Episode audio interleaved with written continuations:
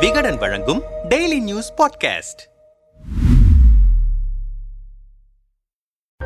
கர்நாடக மாநில சட்டமன்ற தேர்தல் வரும் மே மாதம் நடைபெறவிருக்கிறது. தற்போது அங்கு தேர்தல் களம் விறுவிறுப்பான கட்டத்தை அடைந்திருக்கிறது. ஆளும் பாஜகவும் எதிர்க்கட்சியான காங்கிரசும் உற்சாகமாக களத்தில் இறங்கியிருக்கின்றன. ஆட்சியை எப்படியாவது தக்க வைத்துக் கொள்ள வேண்டும் என்று பாஜக முனைப்பு காட்டி வருகிறது. கடந்த இரண்டு மாதங்களில் ஏழு முறை கர்நாடகாவுக்கு வந்து சென்றிருக்கும் பிரதமர் மோடி பல்வேறு திட்டங்களை தொடங்கி வைப்பதற்காக விரைவில் மீண்டும் கர்நாடகாவுக்கு வரவிருக்கிறார். மத்திய உள்துறை அமைச்சர் அமித்ஷா பாஜக தேசிய தலைவர் ஜே பி நட்டா உள்ளிட்ட உள்ளிட்ட தலைவர்களும் கர்நாடகாவுக்கு அடிக்கடி வந்து செல்கிறார்கள். மொத்தம் இருநூற்றி இருபத்தி நான்கு தொகுதிகளை கொண்ட கர்நாடகா சட்டமன்றத்திற்கு இரண்டாயிரத்தி பதினெட்டாம் ஆண்டு நடைபெற்ற தேர்தலில் நூற்று நான்கு இடங்களை பாஜகவும் எழுபத்தி எட்டு இடங்களை காங்கிரசும் முப்பத்தி எட்டு இடங்களை மதசார்பற்ற ஜனதா தளமும் கைப்பற்றின. காங்கிரஸ் கட்சியின் ஆதரவுடன் ஹெச் டி. குமாரசாமி தலைமையில் மதசார்பற்ற ஜனதா தளம் ஆட்சியை அமைத்தது. ஓராண்டு முடிந்த நிலையில் காங்கிரஸ் கட்சியினரின் அழுத்தம் தாங்க முடியாமல் முதல்வர் பதவியை குமாரசாமி ராஜினாமா செய்தார். அதன் பிறகு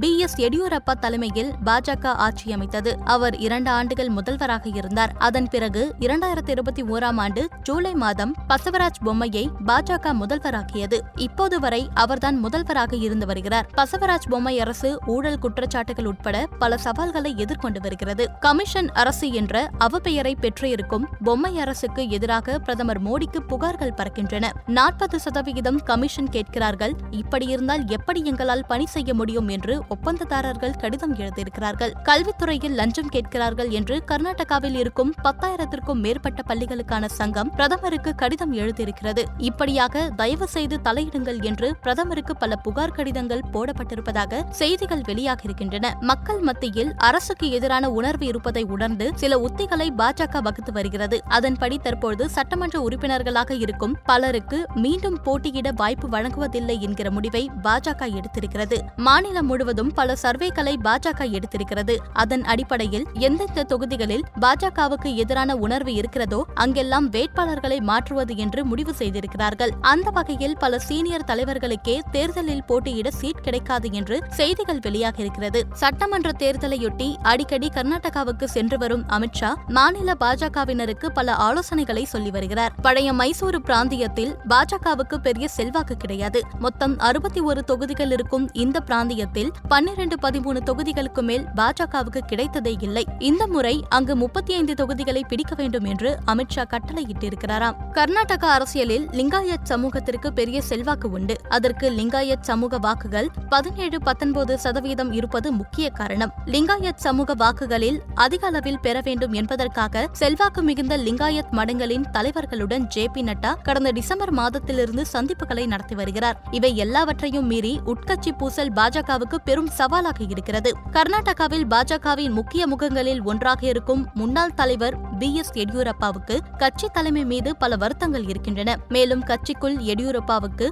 நிறைய எதிர்ப்பாளர்களும் இருக்கிறார்கள். எடியூரப்பா தன்னுடைய மகனுக்கு முக்கிய பதவியை பெற வேண்டும் என்ற முனைப்பில் இருக்கிறார். இவரை சமாளிப்பதற்காக வேலைகளையும் பாஜக நிர்வாகிகள் செய்ய வேண்டியிருக்கிறது. இந்த முறை ஆட்சியை கைப்பற்றியே ஆக வேண்டும் என்று கங்கணம் கட்டிக்கொண்டு காங்கிரசார் வேலை செய்கிறார்கள். குஜராத் இமாச்சல பிரதேசம் உட்பட சமீபத்தில் நடைபெற்ற சட்டமன்ற தேர்தலில் காங்கிரஸ் முன்னாள் தலைவர் ராகுல் காந்தி பிரச்சாரத்திற்கு செல்லவில்லை. காரணம் அந்த நேரத்தில் அவர் இந்திய ஒற்றுமை பயணத்தில் ஈடுபட்டிருந்தார். கர்நாடக தேர்தல் பிரச்சாரத்திற்கு ராகுல் காந்தி வருகிறார் என்பதால் காங்கிரஸ் கட்சியினர் உற்சாகமாக இருப்பதாக தகவல்கள் தெரிவிக்கின்றன. காங்கிரஸ் கட்சியின் தலைவரான மல்லிகார்ஜுன கார்கேவின் சொந்த மாநிலம் கர்நாடகா. எனவே கர்நாடகா சட்டமன்ற தேர்தலில் அவர் தனி கவனம் செலுத்தி வருகிறார். பெண்களுக்கு மாதம் ரூபாய் இரண்டாயிரம் உரிமை தொகை பட்டப்படிப்பு முடித்த இளைஞர்களுக்கு வேலையில்லா கால நிவாரணம் இலவச மின்சாரம் என ஏராளமான வாக்குறுதிகளை காங்கிரஸ் கட்சி வாரி வழங்கியிருக்கிறது. அது மக்கள் மத்தியில் வரவேற்பை பெற்றிருப்பதாகவும் செய்திகள் கூறுகின்றன. கர்நாடக மாநில காங்கிரஸ் தலைவராக இருக்கும் D K Shivakumar H D Kumaraswamy அமைச்சரவையில் நீர்வளத்துறை அமைச்சராக இருந்தவர். காங்கிரஸ் வெற்றி பெற்றால் சிவகுமார் முதல்வராகலாம் என்று காங்கிரஸில் ஒரு தரப்பினர் கூறி வருகிறார்கள். இவர் ஒக்காலிகர் சமூகத்தை சேர்ந்தவர். காங்கிரஸ் வெற்றி பெற்றால் நம்முடைய சமூகத்திலிருந்து ஒருவர் முதல்வராகும் வாய்ப்பு கிடைக்கும் என்று சொல்லி வருகிறார்கள். தற்போது காங்கிரசுக்கு ஆதரவான சூழல் நிலவுவதாக சொல்லப்படுகிறது. தேர்தல் நெருங்க நெருங்க சூழல் மாறலாம்.